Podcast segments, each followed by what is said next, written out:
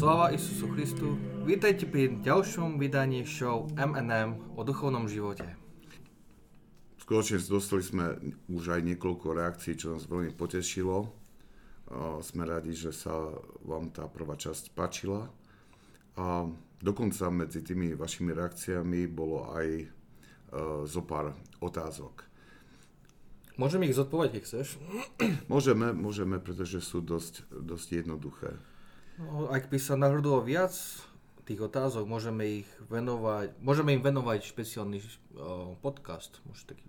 No, môžeme, je to dobrý nápad, pretože nechcel by som, aby sme odpovediami na otázky nejak pohltili ten čas, ktorý chceme venovať vlastnej téme mhm. podcastu, mm-hmm. aby sa to pridl, pridlho ne, veľmi nepredlžovalo. Tak čo, chceš začať s odpovediami? Môžeme. Tak začni. Tak môžeme si zobrať tú, tú najjednoduchšiu otázku. No, tú najjednoduchšiu si si vybral. No to hej. Takže otázka bola, ako často budeme publikovať tento podcast? A odpoveď je, že veľmi nevieme. Bude to podľa toho, kedy budeme mať čas, lebo ja mám ešte stále školu a otec má veľa vecí tu v farnosti, takže keď budeme mať čas, budeme dávať. Nebojte sa. Viac menej plánovali by sme, naš, našu mysle je možno, že raz do týždňa, ak pán Boh dá, by sme chceli sa venovať nejakej tej téme, ale uvidíme, ako, ako to bude s časom. Ale nás to zaujíma, takže vlastne budeme sa snažiť, aby, aby to bolo uh, nejak pravidelne. No dobre, tak na mňa zostala tá ťažšia otázka. Prepač. A tá otázka bola v tom zmysle, ja nebudem ju celú čítať, ale bola v zmysle, že, že prečo sa vlastne máme učiť duchovnému životu, že je to niečo prirodzené.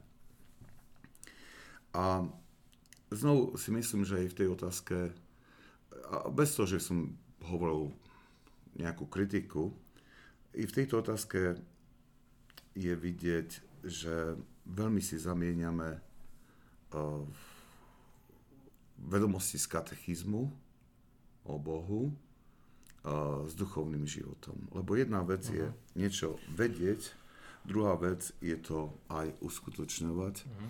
A je tam aj niečo ešte navyše, že niečo, čo, čo je ťažko uh,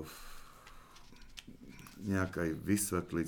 Ja by, som, ja by som to povedal takýmto môže príkladom. Keď sme vo farnosti začali pred dvomi rokmi um, formačné stretnutia, kde sa učíme, postupne preberáme jednotlivé prvky duchovného života veľmi podrobne, uh-huh. podľa učenia svätého Ignáca Briančaninova.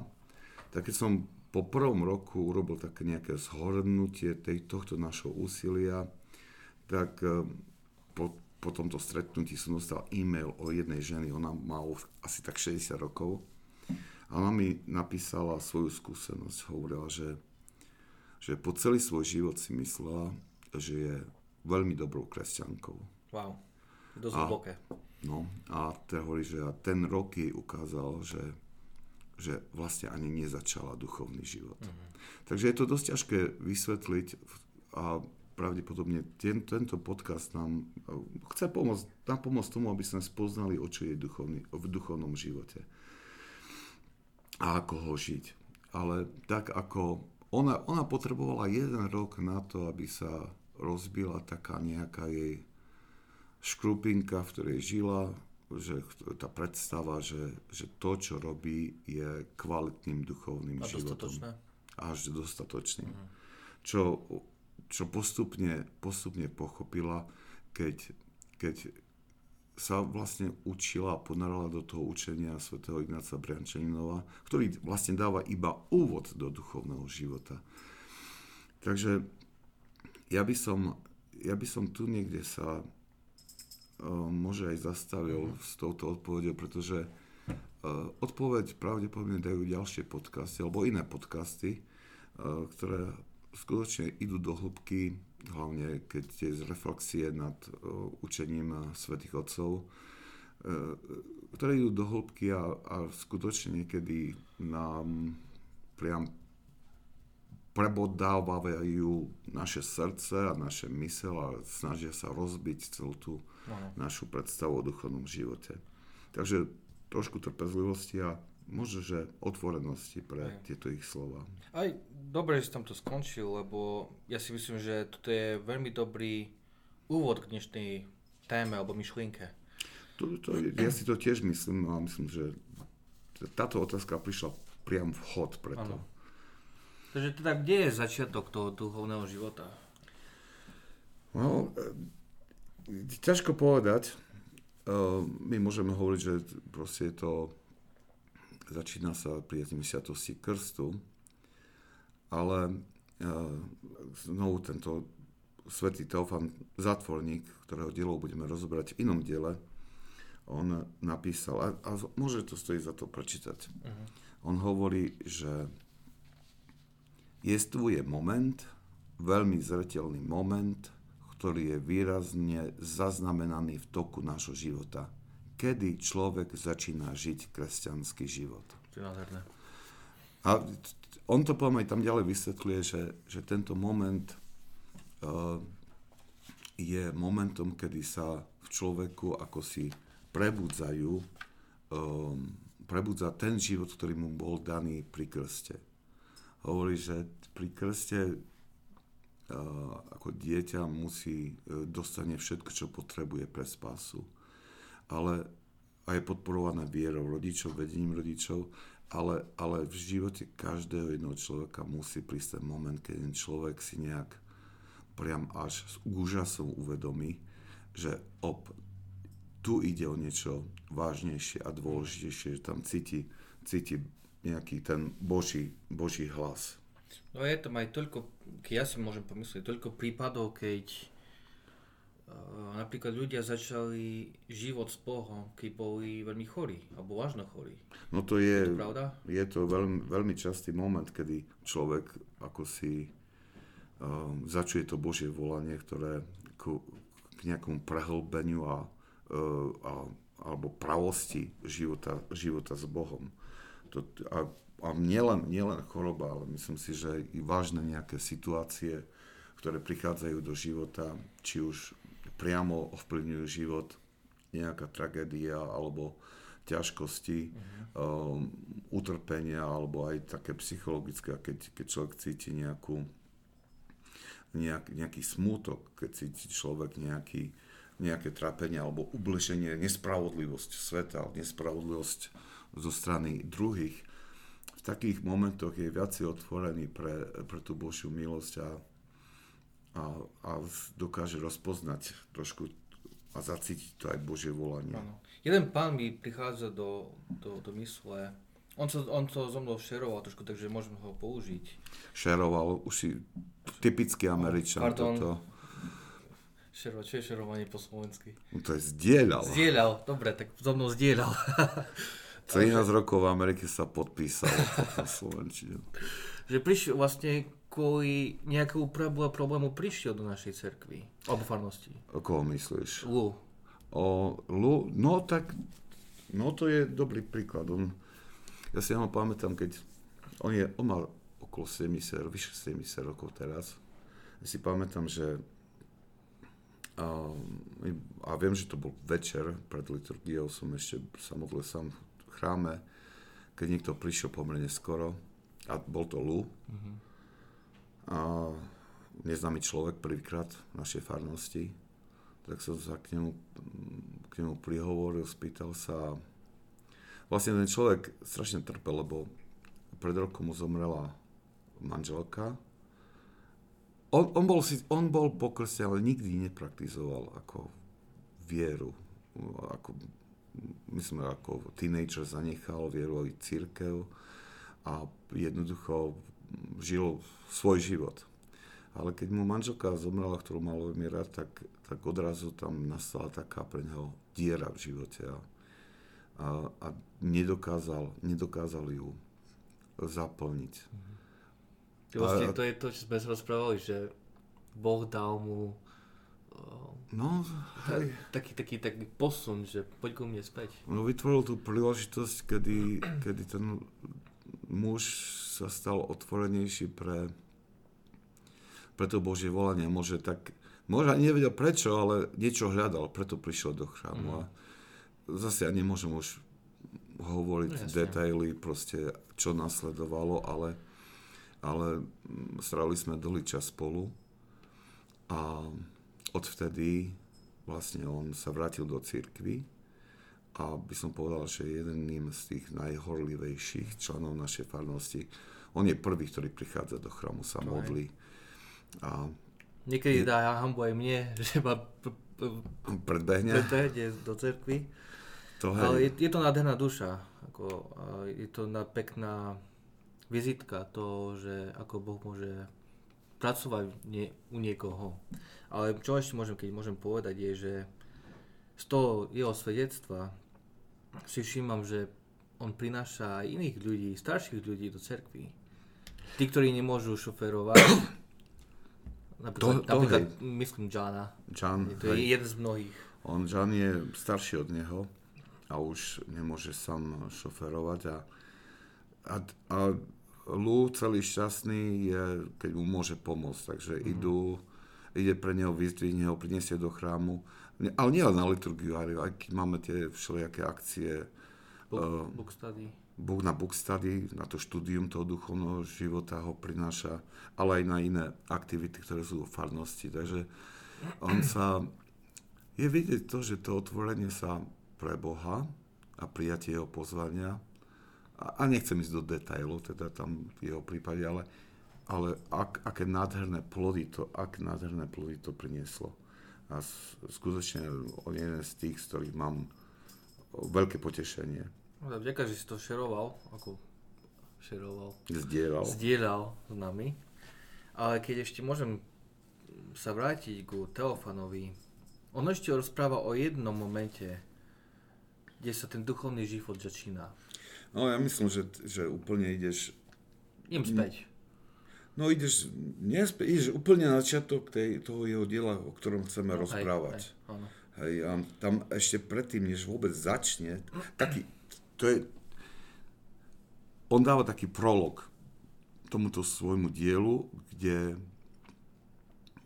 um, hovorí o začiatku tej korešpondencie ktorá tvorí obsah tej knihy. A hovorí v tom momente, keď sa stalo. A možno, že to tiež, môžem to, to, a to prečítam radšej. Okay. Ten prolog je veľmi krátky a znie takto. Raz uprostred tanca na výročnom bale mladá žena pocitila náhly záblesk nesmrteľnosti svojej duše a v tejto vízii, ktorá prebleskla pred jej vnútorným zrakom, bola otrasená myšlienkou, že všetko to točenie sa po tanečnom parkete je úplne ničotné. Uh-huh. Udivená a vyrušená touto víziou napísala pustovníkovi. Je to normálne, alebo je to veľkou prekážkou túžiť po šťastnom živote vo svete? A vlastne, a vlastne táto je otázka vyprovokovala celú tú korešpondenciu, ktorú mala, ktorú mala so svetým Teofanom zatvorníkom.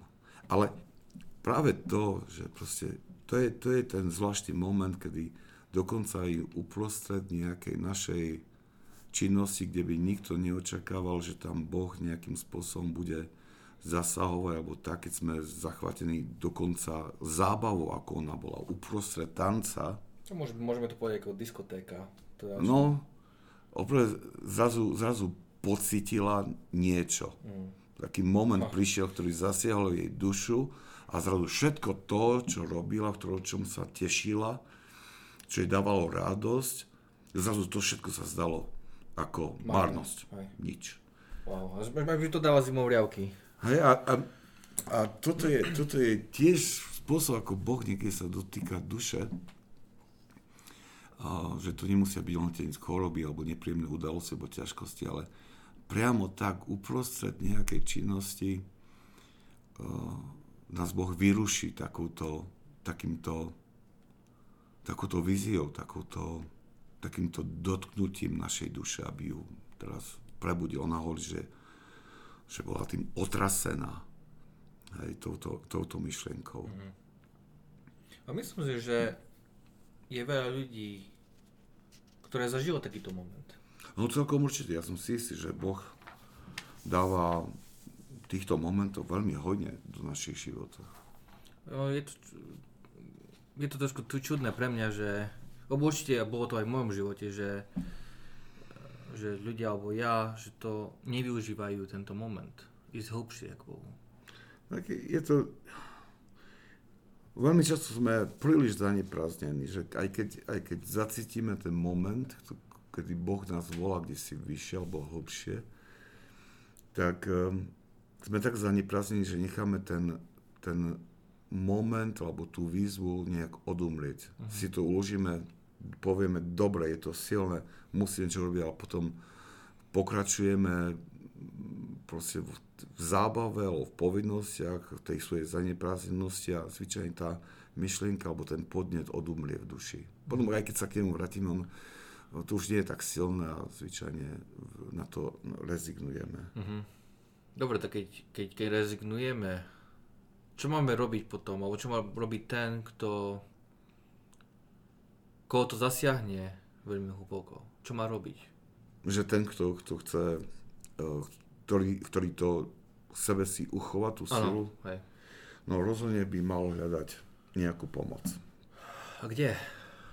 Kde, kde, kde by mal hľadať no, takú pomoc? Tak práve v tomto prologu tej knihy, ono, ono je tam pekne napísané, lebo tá, tá devčina, keď, keď to zasiahlo na tom bale, uh, tak ona bola udivená, vyrušená tým, touto myšlenkou. A čo, on to nechala to len tak odumrieť. Ona napísala pustovníkov, čiže Teofanovi Reklusovi. Možno by sme mohli dať do, do poznámok alebo do popisu jeho životopis, aby, aby uh-huh. sa vedelo jeho živote, že sme sa my tým nezobrali tým ona mu napísala, že či je, pretože bola tak odraze, otrasená a odrazu videla marnosť tohto sveta, tak sa pýtala, či je to normálne, alebo je to prekážka, keď niekto túži po nejakom šťastnom živote v tomto svete. A, takže ona urobila veľmi dobrý krok. Ona to nenechala proste, že teraz to patranie po, po tom, čo má robiť na, na nejakú svoju schopnosť nájsť túto múdrosť, ale rozhodla, ona sa rozhodla, ja potrebujem pomoc, ja potrebujem, aby mi niekto túto, tento môj pocit vysvetlil. Uh-huh. Aj, takže myslím, že pomoc je, pomoc je dôležitá. O, takže niekto, takže ten, kto hľadá, má si nájsť niekoho, ktorý je veľmi skúsený v tom duchovnom živote. No určite tak. Veľmi niekto, kto, kto už prešiel tou cestou duchovného života, ktorý dokáže e, ukázať na kroky, ktoré, ktoré vedú mm-hmm. od tohto momentu, kedy Boh sa dotkne duše týmto spôsobom, že by im povedal, aby im poukázal na ďalšie kroky, lebo ono, my, my vieme napríklad mnohí, a je to nádherné podobenstvo, podobenstvo Martonátom synovi, uh-huh. kde je tam by som povedal, po, my môžeme povedať, že podobný moment, ten syn išiel, bol, zacítil, marnotratný syn zacítil biedu v tej ďalekej krajine a tá bieda ho prinútila vstúpiť do seba a on sa rozhodol, že vstanem a idem k otcovi. Uh-huh.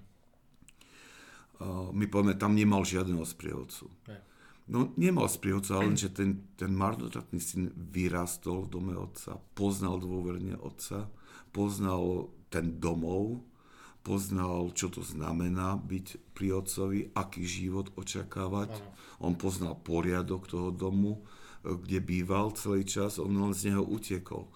Takže keď sa spametal, on presne vedel, kde má ísť, a čo má robiť, a čo má, robiť, a čo má očakávať a, a, a, a vlastne a, a čo ho tam čaká. Proste, že tam, takže on tam nemal žiadneho sprievodcu, ale Eh, ak niekto, kto predtým nemal túto skúsenosť e, poznania Boha, dôverného poznania Boha, a ten moment prichádza kvôli tomu, že by dosiahol to poznanie Boha, tak nevyhnutne potrebuje niekoho, kto mu poradí, mm-hmm. ako, aké kroky urobiť, čo sa vyvarovať. Lebo tam je toľko možností upadnúť do nejakých klamov a omylov, že, že, že ja neverím, že bez takého duchovného sprevádzania niekto môže dôjsť do, do cieľa.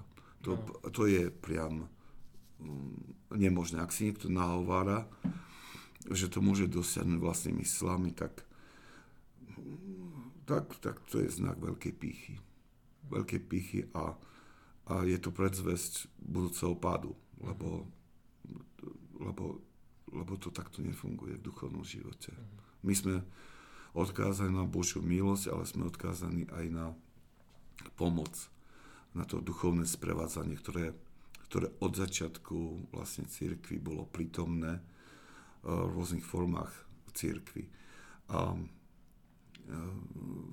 tu, tu by bolo dobré osvojiť si akýsi duch pokory a, a, a, a nasledovať túto radu, ktorá vychádza z tradície církvy a, a skutočne hľadať, hľadať pomoc. Dobre. Dobre, ale čo napríklad mnohí sa teraz vyhlasujú za duchovných. Ako človek má rozpoznať pravého duchovného sprievodcu?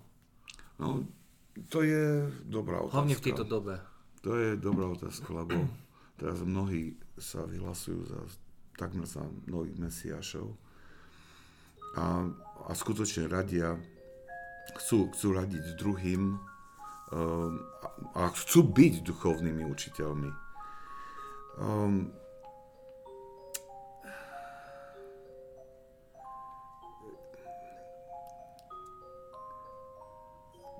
ja, by som, ja, by som to, ja by som nezačínal odpoveď na túto otázku teraz, lebo tomu je potrebné venovať dosť, dosť dlhý čas. Dobre, tak to necháme potom na budúci podcast. Myslím, myslím si, že, že by sme tomu mohli venovať aj budúci podcast. A vlastne ten, ten list, ktorý, o ktorom budeme rozprávať, ten prvý list, um, ktorý napísal svätý Teofan tej dievčine, tak uh, z neho môžeme vyčítať také črty uh,